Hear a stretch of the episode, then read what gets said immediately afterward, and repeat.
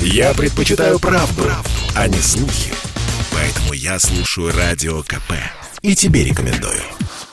Программа создана при финансовой поддержке Министерства цифрового развития, связи и массовых коммуникаций Российской Федерации.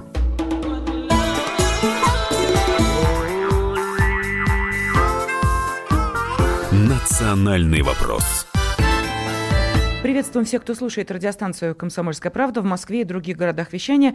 В течение ближайшего часа с вами будем мы, ведущие программы Андрей Баранов. Здравствуйте. И Елена Афонина. Да, приветствуем всех. И давайте не забывать, что эм, финальное воскресенье уходящего 2021 года, а это значит, что финальная в этом году программа «Национальный вопрос» вас ждет сегодня. Ну и в какой-то степени подведем итоги уходящего года, поговорим о двух самых острых темах и ярких темах. Ну и, конечно, подумаем о том, что будет в связи с этим в следующем 2022 году. Да, и, конечно, без Украины нам опять никак не обойтись. Потому что на январь уже пророчит Запад наступление российское, вторжение э, на Украину с трех фронтов. Э, Украина готовится к отражению этой атаки, проверяет бомбоубежище. Истерика э, достигла невиданного накала. Но... И кстати, да, и э, уж, коли вы об этом заговорили, Минобороны Украины издает приказ, согласно которому женщины более 100 профессий в возрасте от 18 до 16 лет обязаны встать на учет в до военкоматах 60. и пройти медкомиссию. До 60 лет, от 18 до 60. Да. Обязаны встать на учет в военкомат и пройти медкомиссию. В противном случае им грозит штраф. Но озаботились э, в том числе и западные союзники Киева. А к чему это может привести? Нью-Йорк Таймс сегодня опубликовала э, большую публи... статью, в которой пишут, а что же за качества такие, которыми обладает президент Владимир Зеленский, который может э, привести к войне страну, и не только страну, но и Россию с Соединенными Штатами, что Америку, естественно, беспокоит гораздо больше. Что за черты его характера и вообще Эм, его состояние, какое оно. И автор, это известный э, Руссовет, как они называют, руссолог, э, Эндрю Карвер пишет, что президент, во-первых, неопытен, во-вторых, он просто неадекватен. И вот давайте сейчас, сегодня поговорим об этом поподробнее со специалистом, который знает об этом очень много. С нами на связи экс-советник э, премьер-министра Украины Николая Азарова Сергей Заворотный. Сергей Борисович, здравствуйте. Здравствуйте. Добрый да, день. но вы знаете, вот я не случайно а, заговорила о том а, приказе, который издает Минобороны Украины. Я говорю о женщинах, которые должны прийти в военкомат. И давайте вспомним, что сам ныне действующий президент Украины в 2014-2015 годах, когда подобные же приказы прийти в военкоматы издавались, а, он получал четыре повестки и все четыре раза их проигнорировал. То есть, проще говоря, Зеленский уклонист. Но это, как выясняется, не самое страшное его черта черта, что он, в общем, не особо патриотичен, да, ну, 14-15 год, скажете, когда это было. Но он еще и, выясняется, не очень адекватен. Разгорается целый наркотический скандал в связи с Зеленским. Да, все верно. Этот э, скандал тлел давно уже, э, но только вот э, в этом году все взорвалось и буквально привело всю политическую элиту в движение. Да и Украина была шокирована теми откровениями, которые стали выливаться – из-под ковра, откуда тщательно заметались э, все эти годы.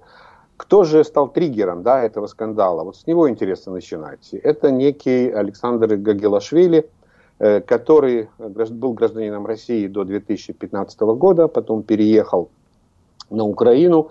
И вот этот персонаж, который связан с разными криминальными аферами, в том числе это и в Ростове-на-Дону, вдруг оказывается чуть ли не на вершине пирамиды э, во главе, становится министр, замминистра э, внутренних дел. Да? А ведь эта должность э, такая серьезная и становится замминистра с 2019 года. Вот по нашей информации, тогда мы тщательно все это отслеживали, состоялся такой непростой разговор между Зеленским и Арсеном Аваковым. Э, по поводу назначения э, Гогелашвили. Зеле... Э, Аваков был категорически против этого назначения, потому что среди полномочий Гогелашвили был, была одна из задач – это борьба с наркотрафиком. Так?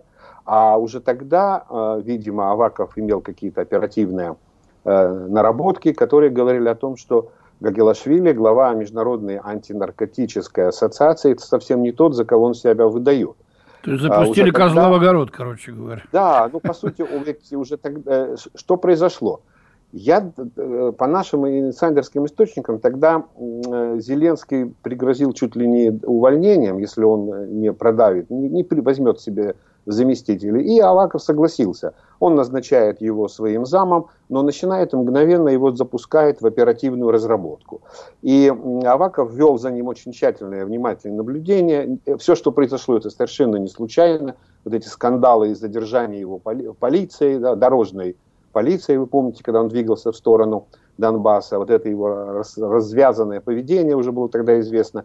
Мгновенно были вылиты два даже целых видео о том, как он материл э, этих всех. Но вот что выяснила оперативная разработка? И Аваков первое, что делает, когда сначала появился информационный повод, это задержание его на вдоль дороги, а сама оперативная разработка очень любопытная. И там выясняется, что Александр э, Гагилашвили не просто замминистра, а это замминистра, который сидит на метадоне. Он кололся метадоном, принимал этот препарат. Более того, его антинаркотическая а, организация уже тогда э, запугивала наркодилеров как? Если будет откат, все у вас будет нормально, мы вас крышуем. Нет отката, мы начинаем вести на вас оперативные дела. Все это отражи, было отражено в этой справке, которую выбросил э, в эфир э, Шарий. Да? Шарий давний, старый такой, закоренелый враг э, Зеленского. Там дело дошло уже и до отношений, например, маму жены Шария, Ольгу Шария, значит, прессовали, чуть ли не грозились арестовать вот в, в этой сидраке. Так вот, как только вот эти материалы все выбрасываются, естественно, встает вопрос, как и почему э, наркодилер фактически, да, человек, который сидит на метадоне, метадон разрешен у нас запрещен, на Украине это заместительная терапия. То есть все наркоманы от государства получают метадон. Это большие, это синтетический препарат, более, скажем так, легкий наркотик. С героина, кокаина легче перейти на метадон и потом выходить. Так вот, этот же метадон государство отдавало тому же Гагилашвили бесплатно, который он должен был э, отдавать в клиники, в свои центры. То есть вы, вы представляете угу. ситуацию, когда замминистр получает метадон, крышует э, торговцев метадоном, да, использует государственные ресурсы для обогащения. И тогда же стали прямо говорить, что вот это его карьерный взлет был связан в том числе, что он поставлял метадон и Зеленскому. Вот. И поставлял и Зеленскому, и Зеленский э, подсел на метадон то ли как заместительная терапия от кокаина, то ли в это. Но что интересно, вот как только этот скандал вывелся наружу, сразу э, посыпались э, другие весьма любопытные факты. И я бы хотел здесь рассказать вам историю его визита э, в Германии. Да? Я прошу прощения, Чтобы... только напомню нашим радиослушателям, что с нами на связи экс-советник премьер-министра Украины Николая Азарова Сергей Заворотный, чтобы наши слушатели, ну, те, кто, может быть, только что к нам присоединился, чтобы они понимали, кто, собственно, сейчас выдает эксклюзивную информацию о прошлом, ну и, видимо, настоящем президента Украины Владимира Зеленского. Пожалуйста, продолжайте, Сергей Борисович. Ну да, вот в июле 2021 года Зеленский летит в Берлин, это его встреча с Меркелем, летит с, э, с очень серьезной задачей. Задача стоит так, Северный поток, все, практически, ну как бы, война закончилась а, американцев, да, и он летит с тем, чтобы попытаться выторговать вот эти 2-3 миллиарда, которые Украина теряет из-за того, что прекращаются поставки газа или сокращаются по территории Украины. И здесь Меркель ключевая, потому что эту, э, эти требования он а, ставит перед ней и готовится очень серьезно к этой задаче. Очень готовится. Визит э, ключевой, потому что Меркель потом летит в Штаты. Да? И вопрос компенсации за отказ за то, что Северный поток будет запущен, вопрос очень серьезный. А, первая встреча с Меркель, да, первый серьезный, ну не первая встреча, простите, серьезная встреча, серьезные большие вопросы. И по нашей информации э, визит оказался скомканным. Ну, например, там потом стало известно, что не было встречи с министром обороны, э, Аннегрет э, Крамп... Э, ну, они уже ушли, да. А что с концом? Да, Ангрет Крамп Карренбауэр была такая подруга Меркель, которая была да, министром обороны. Встреча с ней полностью была скомкана, встреча не состоялась. Второй вопрос был поставки оружия. Да? И вот этот визит оказался нулевым практически. Почему? Вот то, что нам рассказали наши инсайдеры, Зеленский туда прилетел, видимо, э, не совсем с пустыми руками, и где-то, наверное, были у него и наркотики, что за наркотики, непонятно, но его пришлось в гостинице откачивать где-то часа полтора, и поэтому график этот полетел, пришлось э, немножко все поменять, но вы же понимаете, э, когда летит глава государства, то за ним очень внимательно присматривают и спецслужбы немецкие, ну, есть кому присматривать, все это очень всегда вопрос э, на контроле стоит принимающей стороны. Там и охрана, и, ну и прочие вопросы. Естественно, Меркель оказалась в курсе этой всей ситуации. И вот та холодность, которую она ему встречала, в общем-то, и тот, э, ну скажем так, тотальный отказ по всем, а ведь Меркель была защитницей Украины, да, и по нормандском формате она выгораживала, она выводила Зеленского много раз из-под удара, да, фактически игнорируя полное выхолащивание Минских соглашений э, э, Украиной. Так? Ну и вот и получилось, э, что Меркель, ну дальше можно уже представить ситуацию. Меркель Сергей летит. Борисович, я вынужден просто сейчас вас ненадолго прервать по одной простой причине. Уходим на небольшой перерыв, после которого обязательно продолжим говорить о том, кто же стоит во главе Украины, кто будет принимать решение достаточно серьезное серьезное для всей планеты. С нами на связи экс-советник премьер-министра Украины Сергей Заворотный. Я слушаю «Комсомольскую правду», потому что «Радио КП» — это корреспонденты в 400 городах России. От Южно-Сахалинска до Калининграда. Я слушаю «Радио КП» и тебе рекомендую.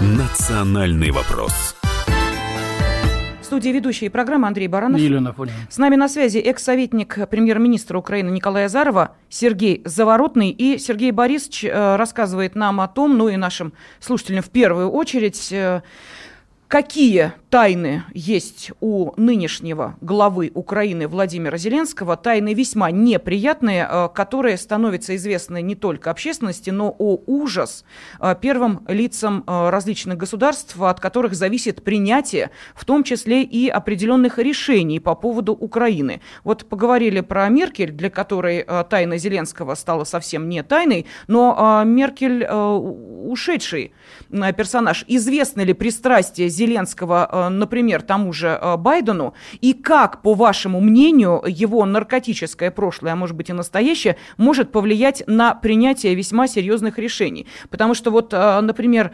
представитель МИДа России Мария Захарова сказала о том, что Киев, похоже, готовится к силовому решению конфликта в Донбассе. Ну и также я напомню, что на прошлой неделе на большой итоговой пресс-конференции Владимир Путин, президент России, сказал, о том, что э, есть определенная красная черта, и она проходит именно по Украине. Ну как нам на это реагировать? Ну хорошо, вот это внутриполитическая составляющая. Теперь нам говорят война, война, война. Складывается впечатление, что, может быть, готовят третью военную операцию. И нас заранее предупреждают, не вмешивайтесь, не защищайте этих людей. Вмешаетесь, будете защищать, вот такие-то такие новые санкции последуют. И готовиться, может быть, к этому. Первый вариант, на который мы должны реагировать и что-то, думая об этом, что-то делать. Второй вариант – это в целом создание, я уже говорил это в своей статье, создание на этой территории такой антироссии с постоянной накачкой современным оружием, с промыванием мозгов населения. Вы представляете, как в исторической перспективе Россия должна жить? Жить дальше. Все время с оглядкой, что там происходит, какие новые системы вооружения поставлены. А потом под э, прикрытием этих новых систем вооружения толкнуть радикалов и на решение вопроса в Донбассе вооруженным путем. И, кстати говоря, по Крыму, крымскую платформу зачем поддержали? Если так в кулуарах говорят, ну ладно, с Крымом все, забыли. Нет, толкают это туда тоже. Ну вот Украина на своей территории начала производство ударных беспилотников «Байрактар». Это вот сегодняшняя новость. Возвращаясь к пристрастиям mm-hmm. пагубным Зеленского, э, Сергей Борисович, там Шари, упомянутый вами, ведь провел целую такую операцию по э, э, выявлению в организме президента э, наркотических веществ. Вот, насколько мне известно, вы в курсе? Э, это ну, достаточно да, уника- да. уникальные вообще вещи. Да, это, это вот как раз смотрите, здесь чувствуется очень опытная рука конечно, Авакова, потому что во время этой операции он уже не был, который провел Шари, Он уже не был тогда министром, он ушел. И именно Аваков становится центральной фигурой, которая сегодня организует мощную антизеленскую коалицию. Так вот, я так понимаю, что, наверное, с подачи Авакова вот эта сложная операция, довольно непростая. Ну, давайте представим себе. Это все произошло летом 2020 года в ресторане «Рыба» в Одессе. Э, служба Зеленского допустила серьезный прокол. Ресторан весь не был зачищен, а только та часть, где обедал Зеленский. И зная, знал об этом Шари заранее, я так думаю, опять же, с подачи Авакова, который располагал полной информацией у Шария, таких оперативных возможностей нет. Но подсказка Авакова была очень ценной, потому что что сделал Шари и его ребята? Они сломали унитаз. Они сломали унитаз. И после того, как гости ходили значит, в туалет, то вслед за каждым гостем заходил э, человек Ширия, который был в этом же ресторане, проводил дезинфекцию унитаза в ожидании того, когда пойдет туда президент страны Зеленский. Потому что то, что интересовало Ширия, это моча Зеленского. С ума сойти. Да, да, да, и они должны были провести, взять пробы этой мочи, э, вот в этом сломанном унитазе. Поэтому там все это проводилось чистка, дезинфекция, как они сами как Шам Шари подробно рассказывал. И когда зашел Владимир Александрович туда, немедленно последовал сотрудник Шария, взял эти пробы. Пробы отправили в две лаборатории. Значит, по-моему, в австрийскую лабораторию, одну за границей, э, не раскрывая, кто это, и в украинскую лабораторию. Обе э, пробы показали, что в крови человека, которому принадлежала эта моча, находится метадон. Э, Шари долго не э, делал публичным эту информацию. Это у нас получается лето 2020 года.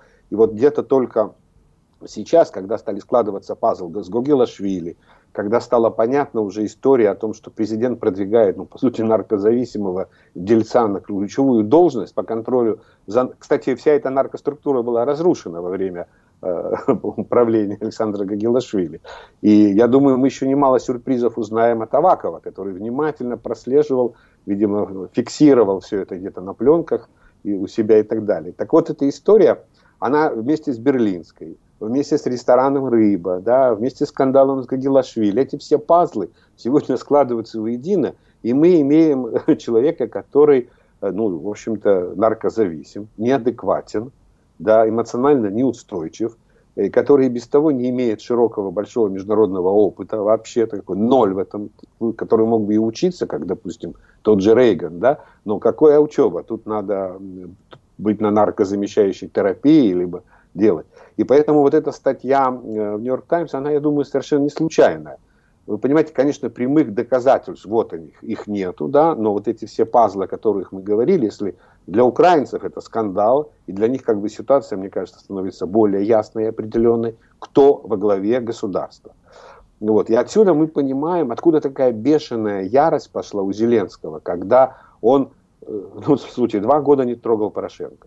Да, и вот начинается охота на Порошенко. Он его буквально выдавливает, выгоняет из страны по, по обвинению Э, в э, схемах Роттердам Плюс, да, в закупке угля. Да, и, кстати, простите, я вас перебью, но вот э, сегодня стало известно о том, что Петру Порошенко после возвращения на Украину из Польши грозит арест. Это Генпрокуратура Украины сегодня заявляет. То есть мы понимаем, что да, начинается некая война на Порошенко. Я, кстати, охота на Порошенко, прошу прощения. Я вспоминаю, что вот эта вот война наркотическая между Порошенко и Зеленским, она началась еще во время дебатов на стадионе. Вспомните, когда э, Зеленский, да, э, или э, кто из них, вот напомните, пожалуйста, кого призывал сдавать анализы и демонстрировать их? Порошенко Зеленского, Зеленский Порошенко? Э, э, Зелен. Дело в том, что Зеленский. Дело угу. в том, что тогда, э, значит, дело в том, что Порошенко тогда все говорили об алкоголизме, о том, что тот употребляет, значит, крепкие, ну, виски был его любимый напиток, и то, что он выползал всегда в таком неадекватном состоянии, куча видео было и так далее, и так далее. Так, я ошибся, стоп, это был Порошенко. Это был Порошенко. Почему? Именно тогда Порошенко уже знал о, о наркопристрастиях Зеленского. Я думаю, что вот эта сила Коломойского, которого он не сдает американцев, не сдает. Зеленский. Оно связано, мне кажется, с какими-то там записями, кокаиновыми вечеринками, которые, ну а что не проводить их на один плюс один? Я думаю, э, в этом и объясняется непотопляемость. Представляете, Госдеп, Блинкин требует, отдай нам Коломойского. Нифига, ничего, ровным счетом, да, сидит себе тихо и так далее. То вот именно Порошенко эту тему поднял, но у него не было вот этих всех вот, э, ну как бы слагаемых, которые сегодня появились, и не было Гагелашвили. И Порошенко решил поймать Зеленского на этом, да, тогда, на метадоне. Значит, э, они договорились, но как они договорились? Это же Порошенко не додавил. Вопросу, какая лаборатория? У каждого своя лаборатория. Mm-hmm. Порошенко сдал анализы в своей лаборатории, Зеленский сдал в какой-то своей лаборатории. Естественно, девственны, чисты, ничего у них нет, тему замылили, и Порошенко тогда дал маху. Вот это серьезно дал маху, но мне так кажется, тогда у него не было этих данных. Он больше занимался тогда, значит, обогащением своим личным, э, связями с Байденом, сокрытием Ну вот всей... теперь, Сергей Борисович, когда все стало известно, вот как вы полагаете, э, что нам ждать сейчас от Зеленского? Решится он э, на военные действия, чтобы и эту страницу закрыть, позорную для себя, мол, война все спишет? И что будет с отношениями России и Украины в следующем году? Вот ваш прогноз. Ну, такой макропрогноз. Да. да, буквально две минуты, пожалуйста. Смотрите, по поводу э, того, решится ли Зеленский на военную операцию, я думаю, он не осмелится, потому что это, это очень серьезное... Но он прекрасно понимает, каким будет ответ. Ему говорят об этом военные, говорят не раз. Ему, я думаю, уже и карты показывали, все рассказывали, как это все будет мгновенно уничтожено с помощью военно-космических сил России, в том числе. Поэтому э, нет, провокации, да, они будут продолжаться, раз, вот это все это идет, но широкомасштабная операция, чтобы скрыть все свои... Даже Порошенко на это не осмелился, который был куда более, так, знаете, обнаглевшим игроком, который Байденом немножко вертел из-за своего сына Хантера. Да? Поэтому вряд ли здесь. Я думаю, здесь, здесь все будут решать американцы. А, вот. Что касается прогноза отношений. Естественно, Э, абсолютно э, правы наши руководители, которые отказываются иметь дело с Зеленским. И не только потому, что, скажем, тянется за ним вот этот след наркозависимости, неадекватности, но и потому, что Зеленский э, это тот человек, который, по сути, повторил все те подвиги, в кавычках, Порошенко на, скажем, минском направлении, в нормандском формате, и поэтому встреч, встреча с ним, ну это просто это абсолютно не имеет никакого значения, это уже понятно. Кремль это отвергает. Поэтому здесь я не вижу никакой разрядки, не вижу никаких там возможных контактов в следующем году. Э, Россия будет придерживаться жесткой позиции, это понятно. По поводу крупномасштабной войны, я считаю, что э, начнутся переговоры. Переговоры не для того начинаются и с США, и с НАТО, это уже факт для того, чтобы, значит, устроить какой-то конфликт там. Спасибо. Вот мой прогноз. Спасибо. А, экс-советник а, премьер-министра Украины Николая Азарова Сергей Заворотный был с нами, но ну, а в следующей части мы как раз и поговорим о а, судьбе проекта соглашений о гарантиях безопасности. Я слушаю Радио КП, потому что здесь самая проверенная и оперативная информация. И тебе рекомендую.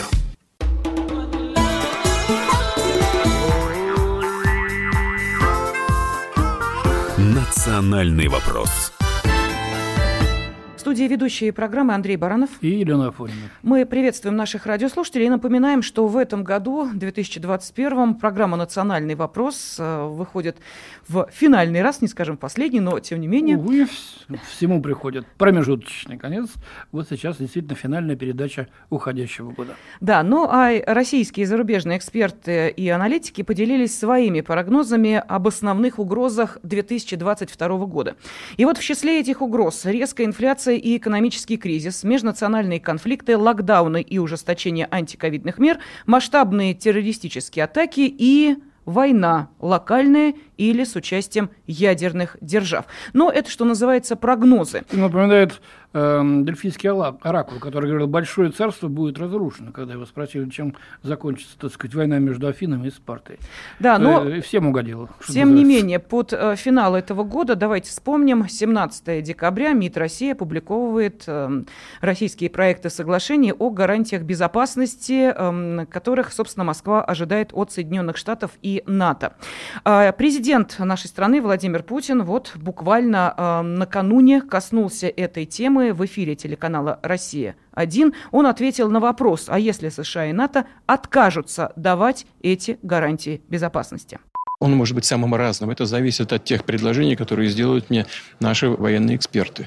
Но я надеюсь, что все-таки и Мы же не для того, чтобы что-то забаллотировать и что-то прекратить с точки зрения этого дипломатического процесса предложили, а для того, чтобы достичь дипломатического переговорного результата, закрепленного, как я уже говорил, юридически в рамках тех э, документов, которые мы предложили. Мы будем стремиться именно к этому.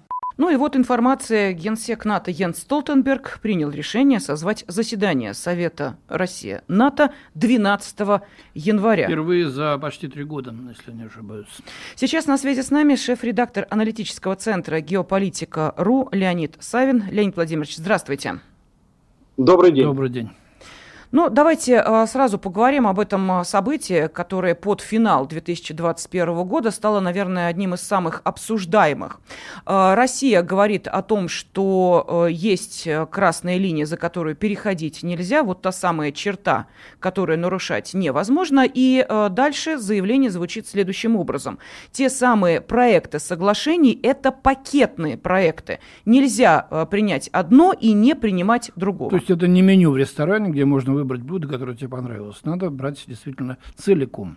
Мы видим, что э, НАТО готово разговаривать, но, тем не менее, как вам кажется, эта встреча, которая должна состояться уже в следующем году, позволит ли снять вот то самое ощущение э, войны, которое витает под финал ну, 21 Пока не войны, тревоги. Да не, ну на Украине вон мы обсуждали, ну, уже это... во, во все о войне говорят. Ну ладно, это дефиниция. Итак, вопрос задан. Да, я думаю, это позволит начать переговорный процесс НАТО, понять намерения. Они поймут, э, что мы не шутим, что это серьезно, а, потому что мы о недопущении так, переступания этой красной черты говорили не один раз и не один год. Это, наверное, уже была последняя капля. И там э, прекрасно понимают, что мы не собираемся шутить и готовы принимать меры самого широкого характера, о которых э, наш президент упомянул. Ну, первая встреча, наверное, на ней не будет, э, конечно же, э, все сразу решено. А, но, по крайней мере, это позволит э, открыть так называемую дорожную карту для того, чтобы нормализовать отношения России и Запада потому что это вопрос не только НАТО, а вопрос и Европейского Союза. И сами поддержки, которые вот считают, к сожалению, Россию некой такой угрозой для себя. Ну, вы знаете, э, вот вы сейчас говорите, я понимаю, что так можно было э, комментировать э, все происходящее и в 14, 15, 16 и далее по списку. Вот что изменилось сейчас? И почему именно сейчас наша страна говорит о том, что все, точка невозврата – это вот то, что может произойти в ближайшем будущем. Какие события послужили этому основанием? А, во-первых, это неисполнение Киевом Минских соглашений неоднократное. А, они не реагируют на наши просьбы а, приступить к нормализации диалогу а, в отношении Луганской и Донецкой республик. Это первое. Во-вторых, давайте посмотрим на глобальные тренды, потому что уходящий год ознаменовался так называемым декаплингом э, Китая и США. А в США были намерены использовать Россию против Китая для того, чтобы такой создать баланс. Но это у них не удалось. И Китай прекрасно понимает э, необходимость сотрудничества с Россией, как и мы с Китаем. Поэтому этот декаплинг также... Владимир, не все, не все знают, кто такой декаплинг. Может быть, мы как-то поясним нашим слушателям, что, что этот термин означает? Декаплинг это разрыв, то есть уход от э, тех экономических и политических связей, которые э, были нала налажены в последние десятилетия. Теперь mm-hmm. Китай использует э, свое экономическое могущество в политических интересах э, для давления и на США, и для давления на союзников. Потому что в этом году было создано и Аукус, так называемый альянс Австралии, э, Великобритании, Соединенных Штатов, явно направленный против Китая. Э, состоялась э, встреча четырехсторонняя по безопасности, КВАД так называемый, тоже направлен против Китая. И партнеры в Азии, Китай и Россия, например, тот же Пакистан, он уходит э, все дальше и дальше от США и приближается к нам. Опять же, вывод войск э, из Афганистана, э, кризис, который назрел в Ираке с присутствием американских войск, наше присутствие в Сирии, все эти, так скажем, точки невозврата пройдены. Естественно, что Украина является таким последним рубежом, где затрагиваются наши геополитические интересы. Но об этом еще в 2008 году говорилось, что постсоветское пространство – это наша естественная зона геополитических интересов. Нельзя переступать эту черту. Леонид Владимирович, а вам не кажется, что э, мы сейчас говорим о будущем, я понимаю, только исключительно в предположениях наших экспертов и ваших прогнозах, потому что мы не можем перенестись в 12 января и понять, что будет происходить. А, но, тем не менее, вот смотрите, все это очень напоминает вот то, о чем э, мы сейчас говорим, э, минские договоренности. Вроде как на бумаге все зафиксировано, но э, исполнение по факту Украины ноль. Вот в данной ситуации, я просто за вами прям записывала, не исполнение Минских соглашений. А что, если... Э, НАТО и э, Россия э, договариваются, минские договоренности начинают осуществляться? Нет. Э, Россия будет ссориться с Китаем? Нет. То есть с нашей стороны, ну вот если э, брать двустороннее движение, да, то есть с нашей стороны никаких изменений не будет. Почему мы в таком случае ждем, что будут какие-то изменения со стороны США и, и НАТО? Кстати говоря, по встрече 12 января мы заявили, что будем говорить о наших вот гарантиях о пакете, который мы выдвинули. А с той стороны уже Столтенберг, э, значит, вдогонку к своему заявлению, эм, э, сделал еще одно заявление, в котором сказал, что «а мы будем говорить про российское вторжение на Украину и говорить, что оно недопустимо». То есть опять подходит с диаметрально противоположных позиций понимания того, что происходит. Ну, у нас же есть возможности в Европе, например, в Сербии, в Боснии и Герцеговине. Там э, был назначен так называемый высокий представитель, которого не, мы не признали, и Республика Сербская также не признала. Э, с Сербией налажены хорошие отношения. Э, то есть э, мы можем уже э, рассчитывать на то, что там э, поставим, например, военную базу. По крайней мере, это один из наших козырей. Ого, это что новенькое, я никогда не слышал об этом. Так, поподробнее, если можно. Во-вторых, э, в Никарагуа опять победил э, наш друг. Э, теперь мы можем там Катаду, кстати, видеть с Китаем, потому что Никарагуа разорвала отношения с Тайванем дипломатические и восстановила с Китаем. Это очень важный факт. Это присутствие практически под боком у США. Хотя они так говорят, что там находится наша военная база, якобы. Ну, там другая немножко система, но тем не менее это открывает возможность для нашего военного присутствия в этом регионе. Ну, то есть вы э, как раз э, сейчас и открыли такую э, небольшую калиточку в большой вопрос, который задают многие, а что будет, если? Вот тот вопрос, на который, собственно, Владимир но, Владимирович и ответил. Но это шаг по спирали вниз. Можно и на Кубе ракеты поставить, и в Венесуэле, но это лишь стократно усилит напряженность. И, будет не то, что там без пяти минут война, а без полминуты. Любая ошибка, любое неправильно истолкованное действие может привести к тому, что будут э, осуществлен пуск ядерных ракет. Мы ну, по смотрите, ним, они по нам. Мыслите по логике биполярного мира, а его уже нет. Нет и однополярного мира. Мир становится многополярным. А, поэтому тут же совсем другая логика действует в отношении а, наших военных баз и в отношении там, китайской инициативы «Пояс и путь» хотя они это все мирным путем делают, устанавливают там а, свое влияние в странах Латинской Америки, и на Ближнем Востоке, и в Африке. И мы можем, конечно, двигаться параллельно с Китаем этим курсом. А, почему нет? Кроме того, а, США значительно слабее в этом отношении. И мы видим, что и Китай развивает свои вооруженные силы. Сколько они там установили в этом году шахт наземного базирования для баллистических ракет. Атомный подводный флот они тоже строят. Да и авианосцы начали строить, да. А, поэтому нам, соответственно, тоже нельзя отставать от этого.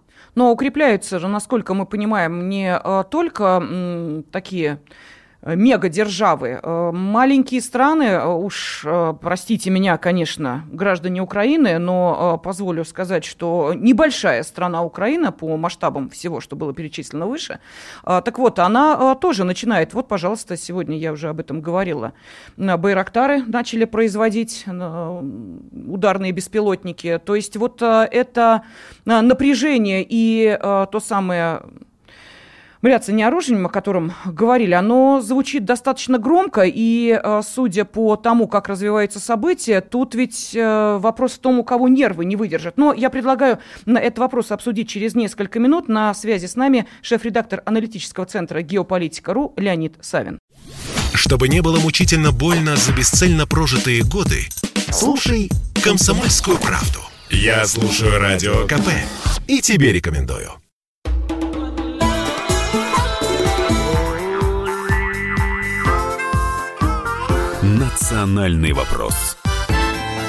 В студии ведущие программы Андрей Баранов и Елена Афонина. На связи с нами шеф-редактор аналитического центра «Геополитика.ру» Леонид Савин. И к нашему обсуждению тем, чем заканчивается 21 и чего ждать от 22 года, присоединяется эксперт Ассоциации военных политологов, заведующий кафедрой политологии и социологии Российского экономического университета имени Плеханова Андрей Кошкин. Андрей Петрович, здравствуйте. Здравствуйте, Елена, здравствуйте. Здравствуйте, здравствуйте. Андрей Петрович, ну вот мы тут э, сейчас обсуждаем те вызовы, которыми можем столкнуться сразу же в первые недели и в первые декады января. Речь идет о саммите Россия-НАТО, э, проведение которого уже объявлено, назначено на 12 января, но с разными подходами. Э, мы хотели бы поговорить о тех гарантиях безопасности, требования которых мы выдвинули западным партнерам, а Столтенберг заявил, что нам будут говорить о недопустимости вторжения на Украину. То есть подходим совершенно разными представлениями о том, о чем даже говорить,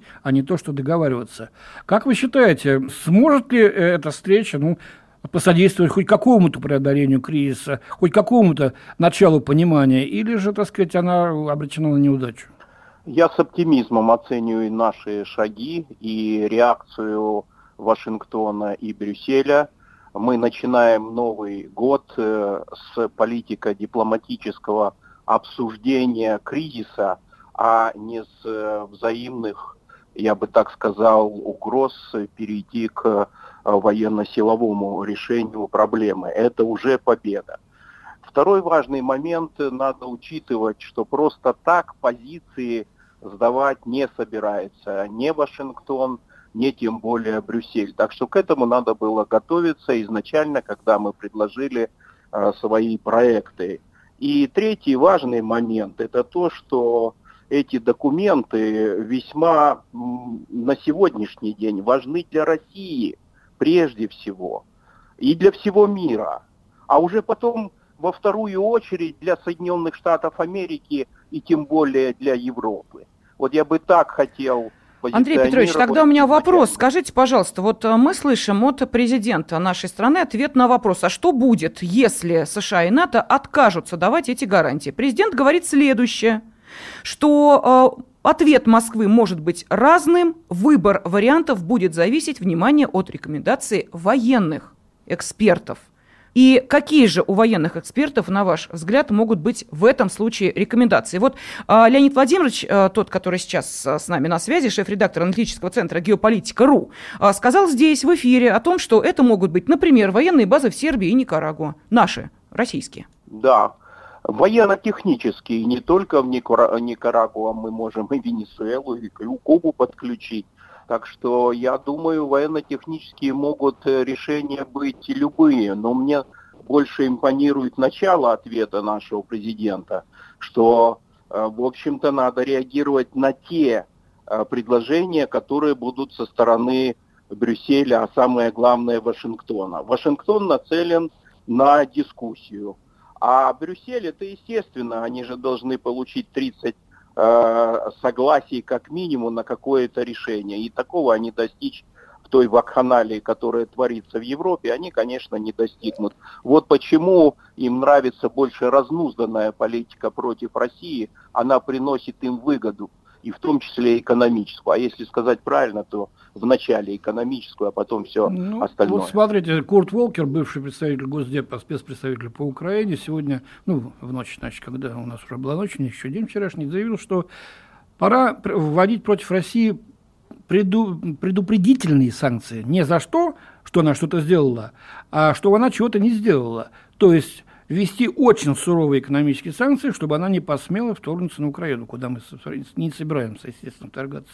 Как видите, продолжает раскручиваться истерия, спирали, как-то это оптимизма совершенно не добавляет. Да, конечно, но при этом надо учитывать, что больше никаких аргументов у них нету, это первое. Второе, он э, как бы в отрыве на своей должности, он рапортует то, что он должен рапортовать, а не в целом концепцию.